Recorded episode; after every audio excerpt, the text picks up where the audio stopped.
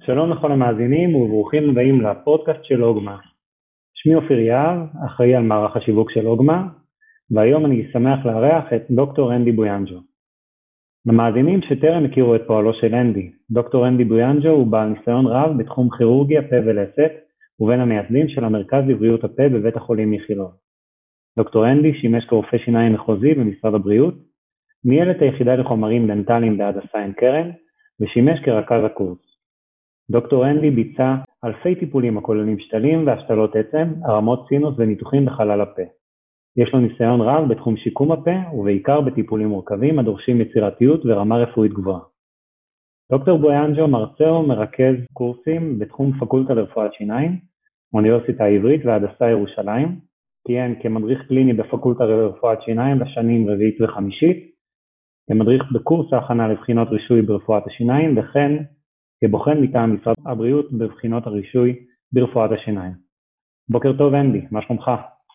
בוקר טוב, תודה רבה. תודה שהסכמת להתארח בפודקאסט, זה לנו לכבוד. תודה לכם. אוקיי, אז אמ, בוא נתחיל. אני אשמח שתספר קצת אה, עליך, עוד אה, לפני שהפכת להיות רופא שיניים. אה, וואו. טוב, נולדתי ברומניה, עלינו חודש לפני מלחמת יום כיפור, חווינו ככה כעולים את הטראומה. יש עכשיו את הסדרה שעת נעילה בטלוויזיה שכולם מדברים עליה, זה ככה קצת מזכיר נשכחות. וגדלתי בחיפה, שירתי בחיל האוויר כמפקד מגדל פיקוח, והתגלגלתי לרפואת שיניים. בהתחלה פחות מצאתי את עצמי בתחום, הלכתי ללמוד גם תואר שני מנהל מערכות בריאות, משפטים, אבל איכשהו התחיל להתפתח הנושא הזה של השתלות, וזה התחום שמצאתי את עצמי בו. וזהו, כמו שאמרת, אני מתעסק למעשה רק בכירורגיה, עם השתלות מורכבות, ואוהב טכנולוגיות חדשות. ככה גם נתקלתי בעוגמה עוד, עוד, עוד ב, בימים קודמים, ומאז אני אוהב את המוצר ומשתמש בו. מצוין, אז לפני שנצלול קצת לעוגמה והשילוב לטכנולוגיות החדשות, מה, מה מעסיק אותך חוץ מעיסוקך כרופא שיניים? תראה, היום בקורונה כבר קשה לחשוב על תחביבים בחוץ, אני אוהב טיולי ג'יפים, בכלל טיולים, באמת עכשיו חזרתי מטיול במדבר יהודה, מדהים בימים אלו, פריחות ואחרי גשם, אין אבק בכלל בנסיעות, אין כמו הטבע. יפה, יפה. מטפח את התחביבים בתקופת הקורונה, אלה שאתה יכול לטפח, יפה. אז התחלת לספר על עצמך, מה הייתה בעצם נקודת המפנה, באיזה שלב אה, אתה מחליט שאתה רוצה להפוך לרופא שיניים? התחלת לדבר על זה שלא ידעת בדיוק במה תעסוק, בסוף מצאת את עצמך ברפואת שיניים ובשתלים, אבל מה, מה נקודת המפנה עבורך? האמת שכבר באמצע הלימודים הלכתי לזה כי התקבלתי פשוט, זה היה נורא קשה להתקבל, אז אמרתי, טוב, אם הצלחתי להתקבל אז אולי, אולי זה שווה משהו, לא שרציתי. ואז באמצע הלימודים החלטתי שזה לא בשבילי ורציתי לעזוב, אבל אמי התעקשה, היא אמרה, תגמור את התואר ואחרי זה אם תרצה תמכור דגים בשוק. אני באמת אוהב דגים דרך אגב. וסיימתי את הלימודים ועדיין חיפשתי את עצמי כמו שאמרתי, למדתי משפטים, מנהל מערכות בריאות, וחיפשתי כיוונים אחרים, כולל ניהול בתחום מרפאות השיניים. ותוך כדי ככה יותר ויותר נכנסתי לעולם הכירורגיה, והבנתי שזה בעצם מה שאני אוהב לעשות. כירורגיה היוותה פתח עבורך לעסוק ברפואת השיניים כמקצוע לחיים. נכון, ממש ככה. ו... כרופא שיניים שעוסק במקצוע שנים רבות, יש לך, אני מניח שכמו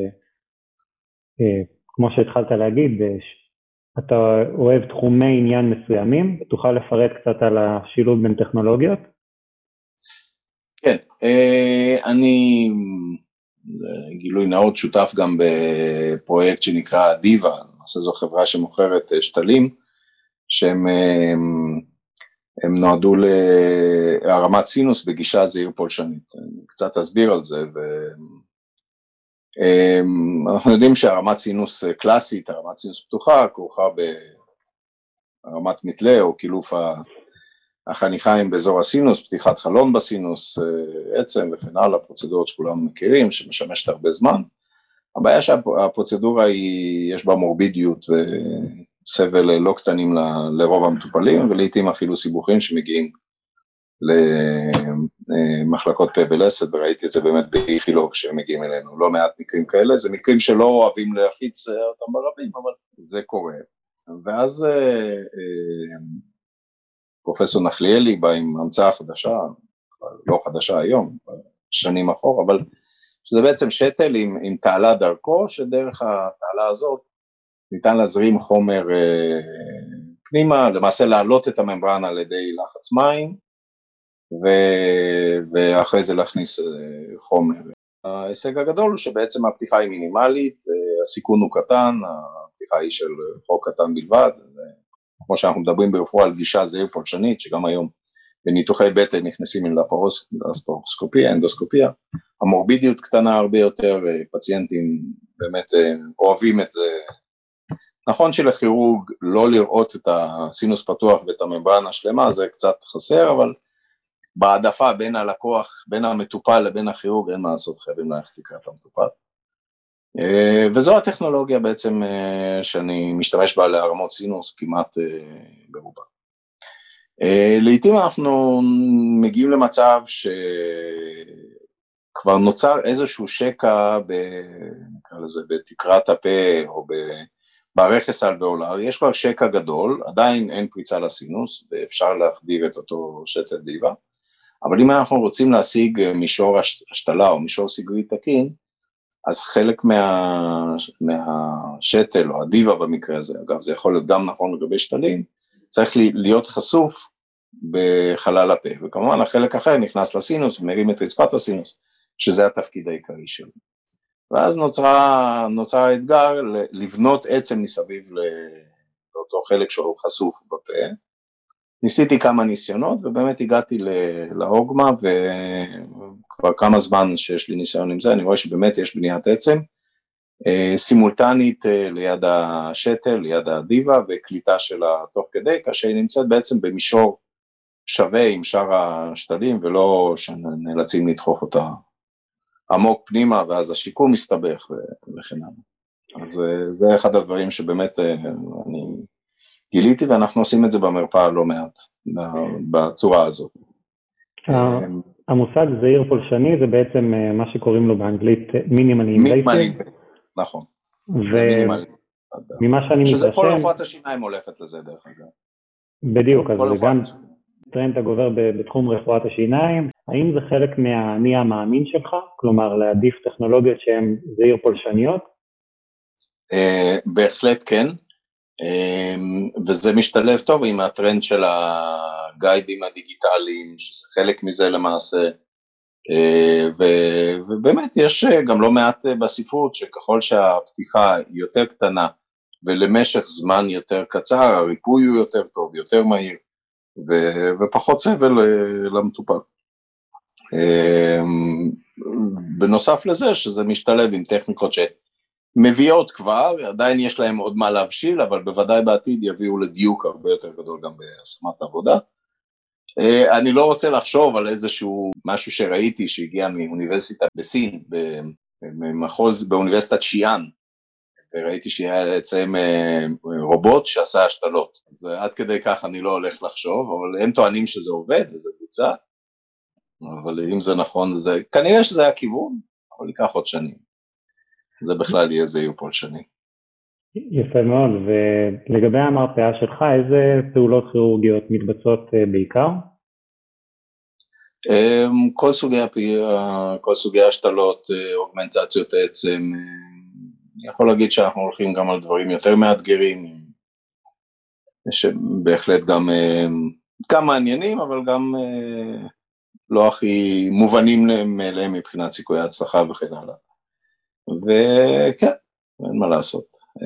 יצא לנו גם שם של מרפאה שנותנת פתרונות במקומות שאחרים פחות רוצים להסתבך.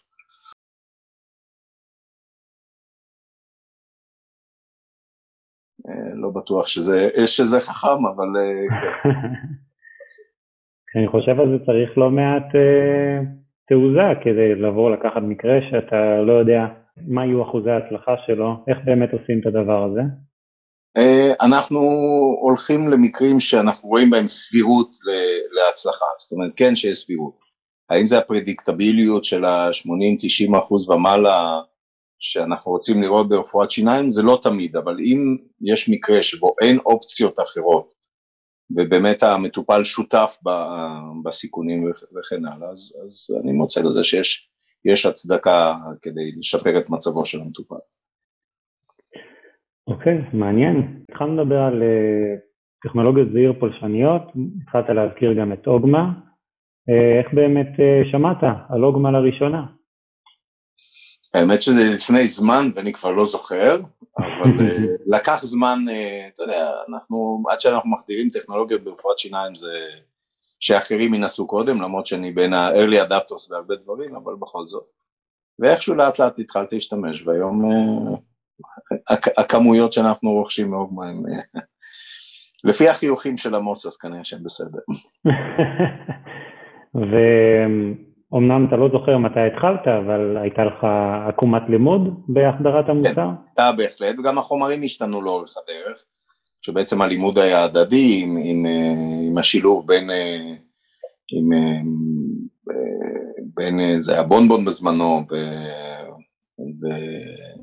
והייתה קצת יותר ספיגה, ואז החומר, החומר השתנה, והיום אני יכול להגיע, להגיד שהגענו למקום הרבה יותר טוב. איזה מורכבויות היו לך, למיטב זיכרונך, בהחדרת המוצר למרפאה שלך?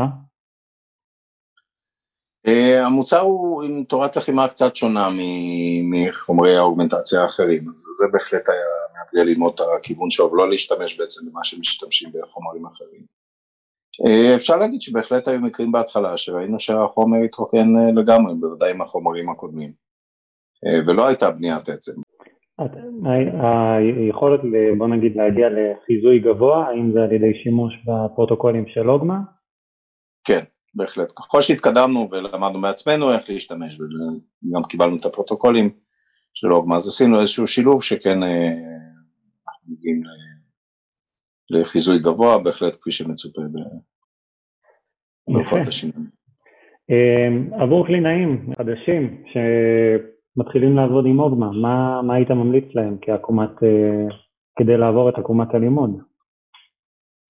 כמו בכל אה, דבר שמתחילים, להתחיל עם מקרים יותר פשוטים, להתחיל עם סוקט פרזרוויישן, להתחיל עם... אה, ואז לראות את ההתנהגות של החומר, לראות אותו, ללמוד אותו, ללמוד הדברים שלמדנו זה שהרבה פעמים בטווח המיידי של השלושה ארבעה חודשים אנחנו לא ממש רואים בניית עצם קשה, אלא יש מה שנראה כמו רקמה רכה, אבל זה לא באמת רקמה רכה, אלא זו רקמת עצם בהתהוות, ואם בעצם ממתינים עוד, אז באמת מקבלים שם עצם. בהתחלה נבהלנו, אמרנו, אוי, בעצם נכנסה לנו רקמה רכה והבנייה נכשלה, למדנו שזה לא נכון, וש... ושצריך להמתין ולתת לחומר זמן לעשות את העבודה שלו, וזה בסדר, הוא ממשיך לעשות את העבודה גם, למעשה גם אחרי שעושים את השיקום או משהו כזה. אני יכול לשתף שאצלנו ב Augma אנחנו מאוד מאוד אה, ניזונים מ inputs של אה, רופאים ואחד מהדברים שבאמת זיהינו זה שהחלמה אה, עם, עם בונד אפטייט היא לא טריוויאלית, כלומר מה שאתה רואה ב X-ray ומה שאתה רואה ב radiographic appearance הוא לא אותו דבר ולכן גם ייצרנו section גם בקורס אונליין באתר שלנו, בישראלי וגם באמריקאי, שנקרא What to Expect כי לפעמים אה, אתה יכול לפתוח אחרי 14, לקבל צילום אחרי 14 יום, לראות שאין כביכול עצם, ואתה אומר, הנה, נכשלתי, בוא נפתח את האזור, נעשה השתלה נוספת, למרות שבפועל צריך רק לחכות עד שהחלמה תגיע, ואז אתה תראה את העצם הויטלית, כי פשוט זה נראה שונה, רגנרציה נראית שונה, אז אה, לחלוטין אני, אני מבין מה שאתה אומר. נכון. וגם שוחחנו קצת אה, לפני שהתחלנו את הפודקאסט, אז אה, אנחנו החדרנו אה, מוצר חדש לשוק, מוצר משלים, מדבקת האורד, האם יצא לך להתעסק או לעבוד איתה מעט? בהחלט אני, אני יכול להגיד, והגדלת את זה נכון במלוא מובן המילה, הוא מוצר משלים, אני חושב שלא רק לאוגמה, אלא בהחלט הוא מוצר מעניין בכל הנושא של primary closure או סגירה ראשונית בנושא, באוגמנטציות, למרות כל ניסיונותינו לא תמיד אפשר לעשות סגירה ראשונית שהיא הסגירה המומלצת לצורך הגנה על העצם ו... ו... ובנייה, וקבלה של אוגמנטציה כמו שאנחנו רוצים. אמנם אני יכול להגיד שאני משתמש איתה רק שלושה שבועות, אבל ממה שכבר ראיתי על מקרים שעשינו כבר לפני שבועיים ויותר, על אה, החלמה שבאמת לא הייתי רואה בצורה אחרת, על מקרים שהשארנו אה, קצת פתוחים, הממברנה כנראה, מה שאני מבין, מאפשרת לשמירה של הכריש דם במקום ובניית שכבת הגנה על האזור שהיה פתוח לפני זה, והחלמה, אנחנו נעקוב, נמשיך לעקוב כמובן אחרי בניית העצם שתתרחש מתחת, אבל בהחלט מה שאני רואה זה, זה משהו שהיה חסר, פשוט יכול להגיד שבאמת היה חסר. אני יכול להגיד גם שבשבוע של 26 בנובמבר, השבוע הזה, אנחנו נעלה עם וובינר אה, ישראלי עם דוקטור יהב, שהוא בעצם יסביר על, אה, הוא יראה מגוון מקרים על ידי דוקטור דוד ברנס, יתמקד בשיטת התפירה, אה, כי באמת התפירה של המדבקה אה, בצורה נכונה, היא בעצם מאפשרת את ההחלמה בצורה טובה. אה, מצוין, טוב, אז רציתי רק לשאול, יש לנו, אנחנו תשעה חודשים בתוך הקורונה, וזו תקופה מאוד מאוד מעניינת, עם גלים, ואני מניח שבכל גל התווספו תחביבים חדשים ליום-יום שלך, אז אם תוכל קצת לשתף איך התקופה הזו עוברת עליך.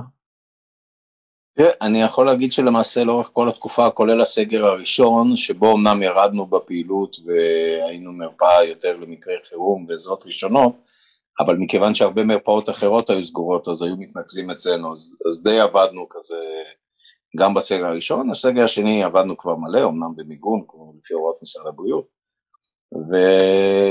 וזה מעניין לראות את ההתנהגות של האנשים, אין ספק שהקורונה שינתה הרבה ב... במחשבה של אנשים, אולי גם בהתנהלות, אני יודע, אין להם, לא מוציאים כסף על חוץ לארץ או על קניות, ואז זה פתאום אה, מתפנה לחשוב על משהו שלא חושבים עליו בדרך כלל, יכול להיות שגם הסגרים והשהייה בבית מפנים איזושהי יותר תשומת לב פנימה. זה יכול להיות גם לדברים רוחניים, ואני התחלתי לעשות טאי צ'י. אה, יפה. כן, זה בהחלט, אגב, אגב תחביבים, בהחלט משהו נחמד. אמ, ופנימה גם במובן הרוחני, גם במובן הפיזי של לדאוג לעצמי, משהו, דברים שתמיד אה, רצו לדחות כי היו דברים יותר דחופים. אמ, ופתאום יש, יש מודעות לנושא הזה, אמנם יש פחד כלכלי בגלל אי הוודאות הכלכלית שיש בכל העולם. אבל אני בהחלט רואה שאנשים באים עם, עם רצון לטפל בעצמם ועם רצון לש, לשקם בעצם, כאלה שלא טיפלו מכל מיני סיבות שחלקם פחד, אז בכל זאת לוקחים את עצמם בידיים ו... ובאים לטפל. נושא רפואת השיניים זה נושא ייחודי בהתייחסות של האנשים ל... אליו כאל, כאל משהו טיפולי. א', הוא לא בסל הבריאות הישראלי והוא עולה המון. כסף, בכלל כל הפסיכולוגיה מסביב של טיפולי השיניים, כי בן אדם מגיע והוא יודע כמה דברים בוודאות. א', שיכאיבו לו בפה, ב', שיכאיבו לו בכיס, ואף אחד לא חוסך לטיפולי שיניים, כי אומנם חוסכים למקרר, חוסכים לאוטו, אבל עוד לא נתקלתי במישהו ששם כסף בצד לצורך טיפולי שיניים, זה באמת משהו שאנשים מעדיפים להתעלם ממנו לחלוטין. אפשר לדבר שזה אזור שיש לו, הוא מאוד מאוד ייחודי בהתייחסות שלנו אליו, מאוד אינטימי, מאוד... אה, וכל הקטע הפסיכולוגי שמסביב להתייחסות של אנשים לטיפולי השיניים הוא מרתק, מרתק ללמוד אה, ללמוד אותו, לעזור להם, להבין אותו ולעזור להם להתגבר. בטח כשמגיעים לטיפולים יותר נרחבים אה, של כירורגיה ודברים כאלה שזה בהחלט מעורר פחד. והיום כולם פותחים אינטרנט וכולם קוראים ומפחידים את עצמם עוד יותר. אה, אז זה נושא נורא מעניין ההתמודדות הזאת. אין ספק שהקורונה עושה שינוי בפסיכולוגיה של אנשים ובהתייחסות שלהם. לא ממש אני יכול לשים את האצבע על מה, אבל, אה, אבל יש שינוי. זה, אני מאמין ש, שמשהו מהדברים האלה יישארו גם אחרי שהקורונה תיגמר. אני חושב שלא לא הכל יחזור לקדמותו לחלוטין. אתה מצביע על השינוי ב... לא רק מנקודת המבט של הרופא, בעיקר מנקודת המבט של המטופל, נכון. במובן הזה. אני, אני מדבר בעיקר על זה, על נקודת המבט של המטופל.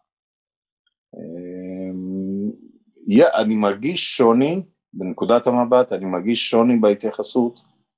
כמובן שזה אינדיבידואלי ויש כאלה שיותר ויש כאלה שפחות, אבל יש איזשהו שוני, אני לא בדיוק יכול לשים את האצבע על מה, אמ, אבל אה, כן, ו- ויכול להיות שאולי איזשהו שוני בכלל בהתייחסות לנושא של טיפולי שיניים, שזה חלק מ- מלטפל ב- בעצמך.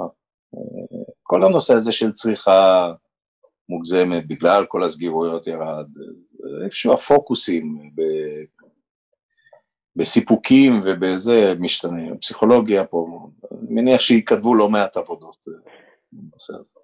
כן, אני אשתף מהשקפה שלי, זה היה נראה למשך תקופה שהמדינה ממש מנסה לגרום לכולנו להיכנס לכושר, כי לא היית יכול לעשות כלום חוץ מללכת אה, לספורטק ולרוץ. נכון. וזה היה אפקט הפוך לחלוטין ממה שקרה בגל הראשון. בגל הראשון אתה נכנס למצב של אי תנועה, מגננה, אוכל, אתה אוכל המון, אני אישית עליתי במשקל המון, ואז פתאום בשלב של הגל השני אומרים לך, תקשיב, אין מסעדות, אין שום דבר, אם אתה רוצה סיבה לצאת החוצה, לך תרוץ ותעשה כושר, ודווקא שם אתה רואה באמת שאני לפחות רואה שאנשים משקיעים יותר זמן בעצמם, יותר זמן בנראות, יותר זמן בכל הדברים האלה, אולי גם רפואת שיניים זה חלק, מה, חלק אני, מהמכלול הזה. אני מסכים, אני ממש מסכים. אני חושב שיהיה פה שיפט באמת. אה, תראה, זה משהו עולמי, זה משהו עולמי. ואני רואה גם חברים בחו"ל, שזה משהו שלא מייחד רק אותנו, גם כל הנושא הזה של שינוי חשיבה ושינוי פוקוסים ושינוי... אה, העצירה הזאת שהייתה לנו, שזה משהו שלא קורה אף פעם בחיים. ודאי הסגר הראשון, שזה היה עצירה בברקס כזה. אתה פתאום, אה, אתה אף, אף פעם אנחנו לא עוצרים, גם כשאנחנו בחופשה אנחנו או חושבים על עבודה או סופרים את החופשה, והחופשות הן אף פעם לא ארוכות מספיק בשביל באמת להתנתק מהחיים, אז פה היה באמת איזשהו נתק כזה אה, שגרם לכולנו שינויים. אה, כן. התחלת לשוחח על חו"ל ועל חופשות, אבל למשל משהו שחסר לנו קצת זה גם הכנסים, הכנסים בחו"ל. מאוד. שזה, זהו, בדיוק, איך, איך, איך זה, איך אתה מעביר תקופה שלמה ללא כנסים, האם אתה מתגעגע? אני, חלק מהעיסוק שלי לפני זה היה באמת לנסוע ולהרצות בכנסים. זה היה באמת חלק מהסדר יום נקרא לזה שלי, והוא פשוט נמחק. אז זה, זה נראה כאילו, זה אמנם לא כזה הרבה זמן, זה נראה כאילו עולם אחר, מקום אחר, כל העולם הזה של נסיעות לחו"ל. אני מוזמן עכשיו להרצות בכנס בדובאי. אה, מגניב. שכולם עושים עכשיו, אז אני מחכה לנסוע, זה מקווה שתהיה אפשר לנסוע, זה בפברואר. מקווה שעד אז יהיה כבר יותר הגיעה בנושא, יתחילו חיסונים אולי. אבל אה, כן, זו שאלה באמת, אם, אם, אם הדברים האלה עד כמה, אני מאמין שהם יחזרו, עד כמה הם יחזרו זו שאלה. אנשים גילו את נושא הזום, וחלק מהדברים יהיה יותר נוח לעשות בזום. להערכתך כנסים בסדר גודל כמו של IDS, או כנסים, כנסים בוא נגיד גדולים, כנסים דנטליים גדולים, להערכתך יהיה להם מקום ב-2021? אני מאמין שכן, כי האדם הוא יצור פיזי, הוא חייב להרגיש, הוא חייב למשש, הוא חייב אה, להסתכל לבן אדם בעיניים, אמנם בזום יש חלק מזה, אבל זה עדיין לא שם. שוב, זה יחזור עד כמה ואיך, וחלק מהפעילויות כן יעברו באמת למדיה הזה, כי היא הייתה שם תמיד, אבל לא התפנינו להתעסק בה, אז עכשיו הכריחו אותנו להתעסק בה, והבנו שאפשר, יש כל מיני פגישות עבודה, שאתה אומר בוא'נה, במקום שאני אסע לחו"ל לפגוש אותו, בוא נעשה את זה בזום, זה, זה חוסך uh, זמן, uh, כסף וכן הלאה. אבל uh, אירועים כמו IDS למשל, אני חושב שלא, ברגע שלא יהיה החשש של לפגוש אחרים ולהתקרב, שזה גם משהו משהו פסיכי לחלוטין, כאילו, אתה יודע, מישהו עוד בטעות מושיט לך יד ואתה נרתע מזה, כאילו, רגע, אתה... נכון. ממש הופנם כל הנושא הזה. אז ברגע שהנושא הזה לאט לאט יתחיל לרדת, אני, אני מאמין שזה יחזור. אני מאמין שהצורך של אנשים בזה כן, שכן, אה, אולי אפילו הרצאות, אין מה לעשות, אתה נותן הרצאה בזום, ויושבים לך מלא ריבועים ומקשיבים, וחלקם גם... אין את המגע האישי. אין, אין מה להשוות, נכון. אני יכול להגיד אפילו מהצד השני כמרצה, אתה... אין את התחושה של האנשים, אין את הבדיחה שאתה מספר ואתה רואה איפה זה זורם איתם, אין את ה... זה לא זה. אנחנו רואים אגב בארצות הברית אה, כבר ניצנים ראשונים אה, של כנסים, כנסים קטנים בעיקר, אה, כ-100-150 איש, שכבר עורכים אותם במלון לפי האירועים, לפי הסטנדרטים המקובלים של הבטיחות. לגבי הכנסים הגדולים, כרגע הכל בעצירה, כלומר אפילו חברות הכנסים עבורם זה סיכון לא קטן. אז הן אה, ממש עומדות על הגדר, ובהתאם לכל חודש הן מחליטות האם נעשה את זה פיזי או דיגיטלי. חלק מהכנסים אמורים להתקיים במרץ, ועדיין אין תשובה. תהיה, אני מאמין אפילו איזושהי התנפלות מסוימת ברגע שזה... תראה, ברגע שהחברות הכריזו על בטיחות של החיסונים, לדעתי בנקודה הזאת כבר אנחנו בזמן פציעות, כאילו מחכים שהמשחק אה, ייגמר.